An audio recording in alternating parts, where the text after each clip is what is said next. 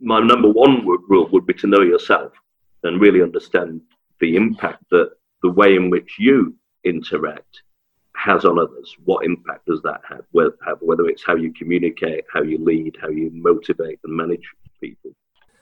Hello, and a warm welcome to the NLN podcast. The NLN is the Nordic Leadership Network. We're a team of seven leaders, coaches, facilitators, and speakers we help develop the leaders of today and tomorrow. We challenge teams to achieve high performance. We help companies to implement strategy and get stuff done so they can flourish and grow. Welcome to our podcast this morning. I'm David Goddard, President of the Nordic Leadership Network, and very happy to welcome Michael Gates to join us today. Michael is the Vice Chairman of Richard Lewis Communications and Associate Fellow at Saïd Business School, University of Oxford, and our go to expert on all things cross cultural and remote teams. Welcome, Michael, and how are you doing today? Morning to you, David. How are you? I'm very well, thank you, Michael. Great to have you with us. And who else do we have on the line today? Nick Vertigans. Great to be here. Michael, it's lovely to see you again. Thank you for joining us today. Thanks for inviting me. So, Michael, you're cross cultural expertise and experience is the centre of our podcast today, and we're going to be exploring how remote teams and cross cultural factors intersect. And it's a topic that we've touched on throughout this series, and it's really great to be able to dive into that today in a bit more detail. So, first up, we'd like to ask you how do different cultures cope with remote working? Well, I think one of the first things to say is that culture tends to be brought out more strongly in a crisis. It's a psychological fact which has been proven through various experiments. You put people in a, a new and different situation, and they tend to revert quite often to um, some typical cultural behavior. Yeah, I remember some research by Mitch Hammer, I think, was on that topic, if you've ever come across that. Yeah, absolutely. And a, another colleague of mine from um, former days, Daphne Oyserman, who's an American Israeli professor, has written quite a lot on cultural psychology and done a lot of experiments on this uh, fact of crises and stress bringing out cultural characteristics more, more powerfully. But I think one of the challenges is that there's so many different cultures in the world and so models help us to categorize cultures and understand the behavior in a way which can act like a sort of ladder to take us to a new perspective. Of course, once we start interacting with people at an individual level, we can kick that ladder or that model away. But the model that I use, which you well know of, is um, a model which divides cultures into what we call linear cultures, who are rather cool, factual, decisive planners, multi-active cultures who tend to be rather warm, emotional, loquacious, sort of talkative and impulsive, and then reactive cultures, and they tend to be quite courteous, uh, amiable, accommodating compromisers. And you could say that linear cultures would cover a lot of Northern Europe, North America, multi-active, typically Latin mm. cultures, um, South America, and um, then uh, the reactive cultures tend to be East Asian so if I make that distinction to begin with and look a little bit at how those different cultures are responding and what sort of challenges they particularly have, I think one thing to say is that the virtual world is quite linear in the sense that it has a certain structure, mm-hmm. it, it's remote, it's harder to engage with people at a personal level remotely. So it's quite a linear world. So in some ways, I think linears are responding quite well to this. You you think of linear Finns being at home, being mm. self isolated, dealing with facts, and having quite structured meetings is something that they respond well to. But it's very easy for linears to miss some of the emotional content and some of the relational stuff that could be going on. Uh, multi actives, well, they certainly miss the emotional, personal contact, uh, the body language, which even if you're on video is not quite as clear, maybe, and to be able to get up and close and personal with with people. Uh, in meetings, virtual meetings, virtual team meetings, they could tend to dominate a little bit. And if they're in control, they can really dominate because they can mute you and uh, go off on a long monologue. Uh, for, for reactives, it's maybe more about the, the sort of um, detachment from the situation, not engaging, finding it difficult to interrupt and put themselves forward, and possibly drifting more to the edge of meetings than they would even in a, in a live situation. And it makes it, it accentuates it when it's virtual. Thank you, Michael. So, first of all, you said that when we're under stress, we revert to type. Um, yeah. So, so it's yeah. yeah. So we have a good kind of microscope at the moment then to mm. uh, have a look at cultural differences. Um, how about you, Nick? What what have you has been your experience in these times? So are you noticing some cultural characteristics coming out more strongly? Yeah, I think it's really interesting what Michael said about um, the virtual world right now. Is maybe maybe on paper it serves the linear active cultural type the best in terms of um, having structured disciplined conversations and meetings and and having routine in your day social media is telling us to to think about your routine wake up do your meditation go for a jog do some charity work buy something off amazon step into your first meeting. So that's really that's really interesting. And i'm i'm sensing and noticing coaching coaching people online that maybe those um, maybe the E type people, those extrovert types, maybe they're having a bit of a bit of a, a, tough time right now because they are, you know, really strongly focused on connections and and people and emotions, um, which is how Michael describes, you know, the um, the multi-active cultures, for example. So maybe maybe there's a there's a, a demographic that are having more challenge with this period right now. Yeah, I mean, I think the linear world is and the virtual world is quite a transactional one, not as relational. However, it's been interesting hearing some real war stories about how things could be modifying and changing. For example, I was talking to an Aussie friend of mine the other day, and she has had real challenges working in Italy. In fact, I was coaching her for a while on dealing with Italians. And she said it's marvelous. Now that they're working virtually, she said it's almost like there's been a reversal, and suddenly the Italians are being punctual, they're more structured, and it's as if the linearity of the medium has forced some change on them. And interestingly, one of the things I've often said is that over the past 50 years, being linear has been a good way to succeed in business, but that the, the scope for competitive edge has been moving gradually towards being able to deal with people and relationships more. Mm. But perhaps this is a swing of the pendulum the other way, emphasizing the linear again. However, as we become zoomed out, as we become tired of the medium, and it, it is more tiring working remotely, I would say, those relational mm. things and personality issues are going to come to the fore as being more important again.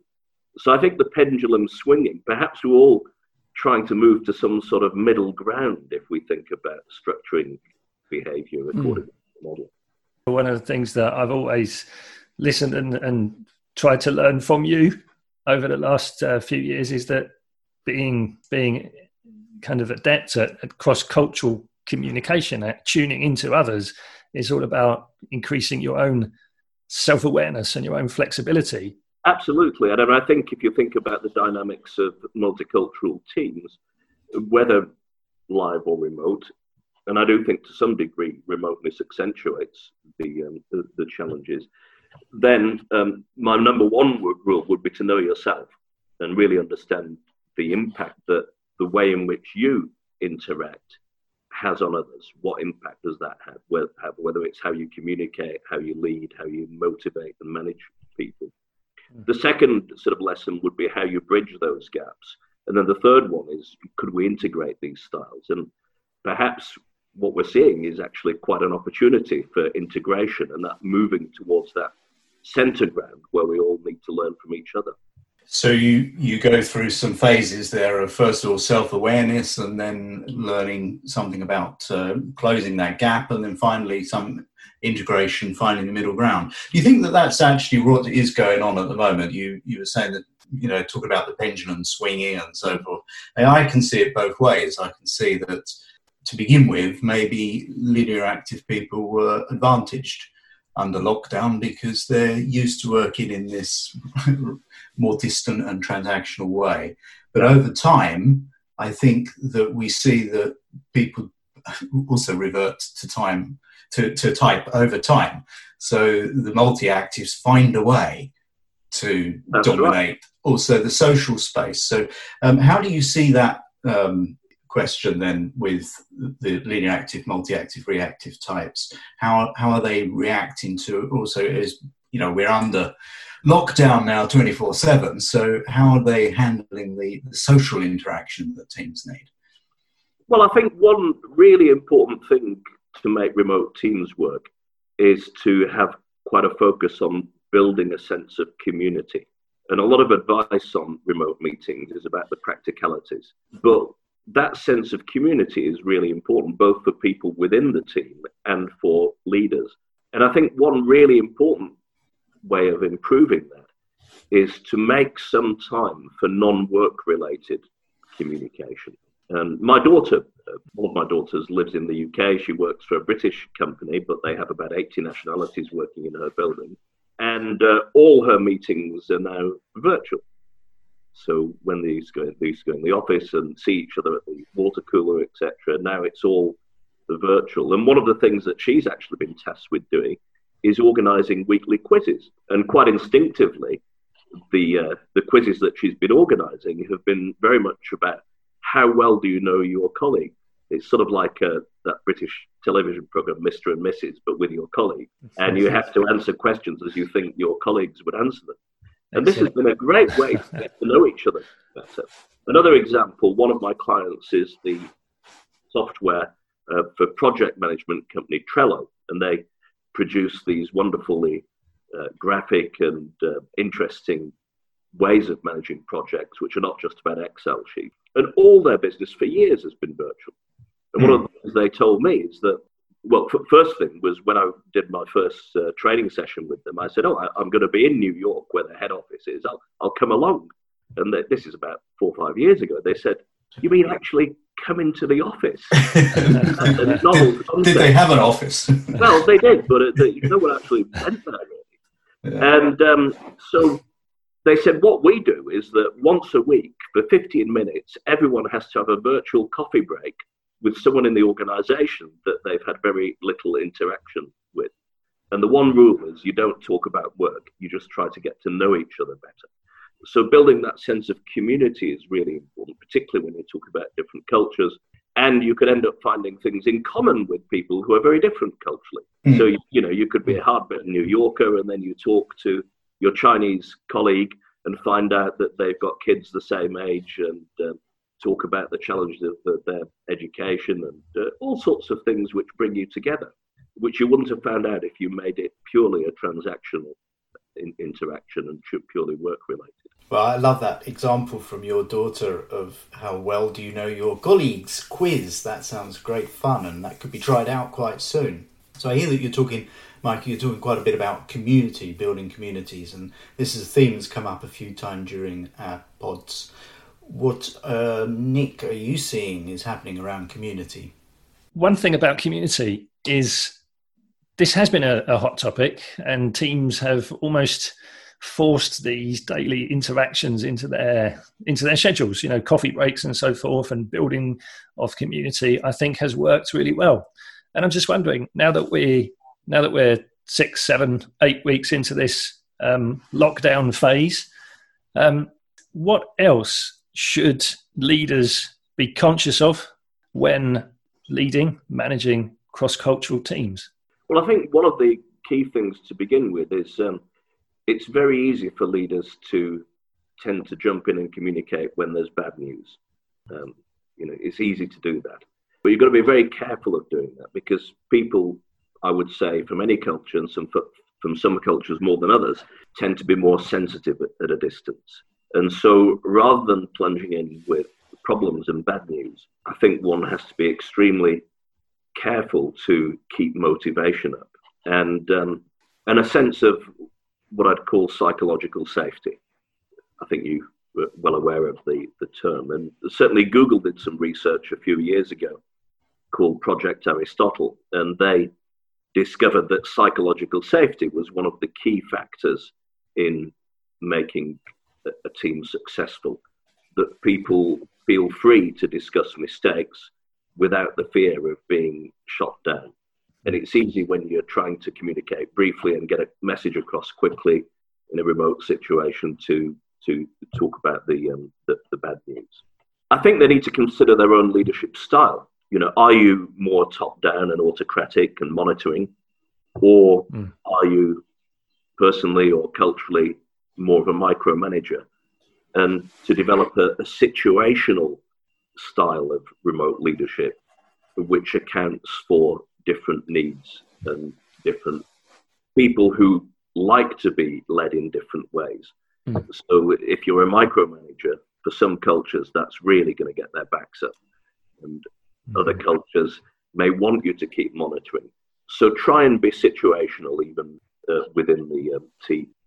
I think uh, another question that a leader needs to consider is how often do we meet? You know, do we have to meet every mm. week or every few days? And yes. the received wisdom is often the more communication, the better. But I'm not sure that's always true. And Harvard recently did some research published in the Harvard Business Review saying that the successful remote teams were one who communicated in, in bursts. So mm. they would um, meet quite briefly, don't necessarily go along with the Zoom default of an hour meeting.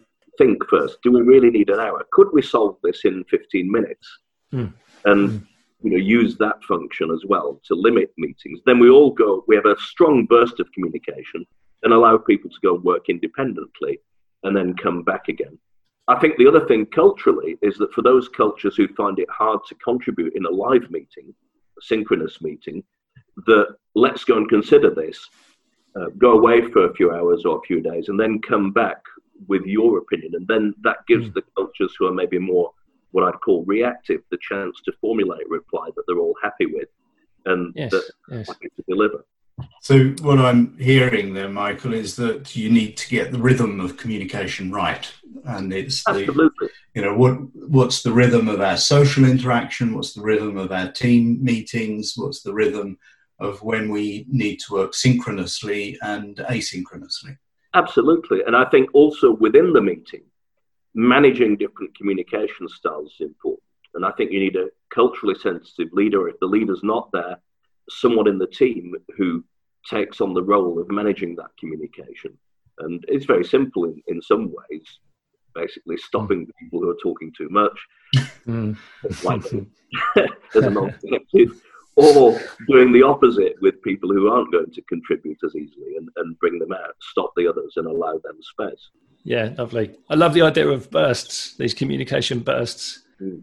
and uh, for the leader to to actually engage the team and ask the team, you know, what's the best way for us to communicate and agree on on stuff? What's the best way for us to discuss, you know, strategy or or bonus targets or whatever's on the table at that that point?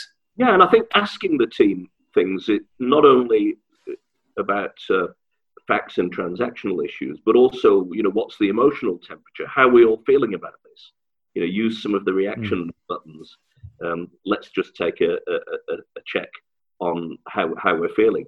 Are we okay? Are we feeling burned out? Are we happy with the pace? Yes. And discuss some of those process related uh, issues mm. and emotional issues, not just the transactional stuff. Yeah, I think that's a great tip, Michael. Thank you. That's a um, that's that's a really good thought. That the remote teams, especially in the current, current circumstances, need to have more process discussion and about how they're doing things.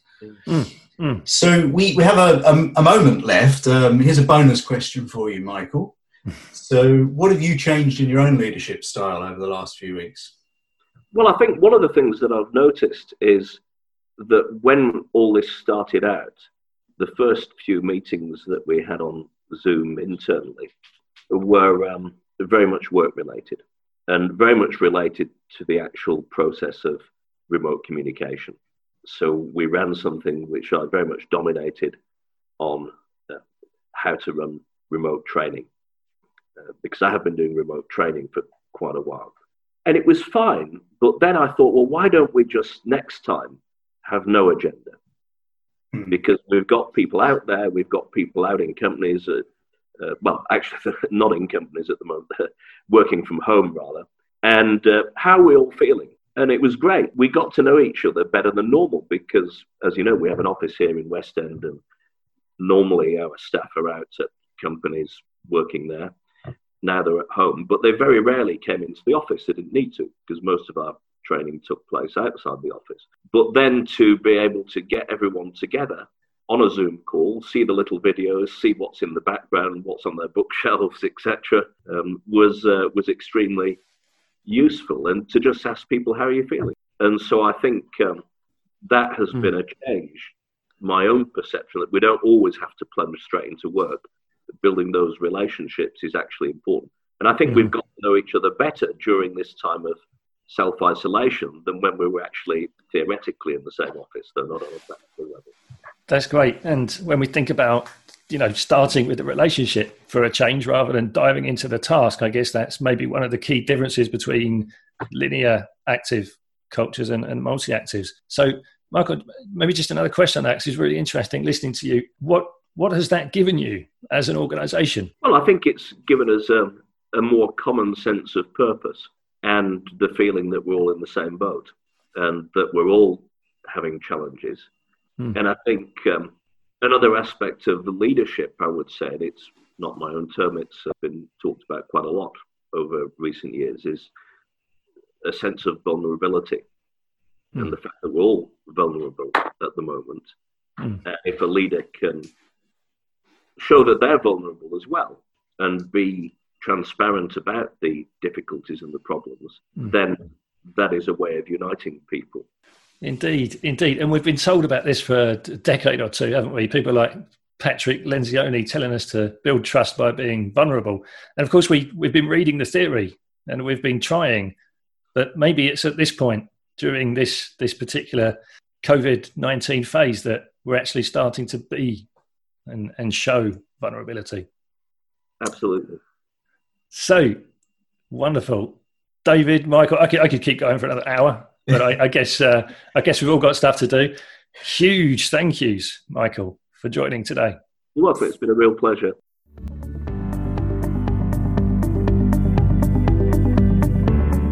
Hey, listener, it's Stefano here. Since you got until here, we think that you might like the podcast. It would mean so much if you could leave us a five star review and share this with as many of your friends as possible. This will help us be discovered and spread the news. Can you just take 5 minutes and do that for us? Thank you.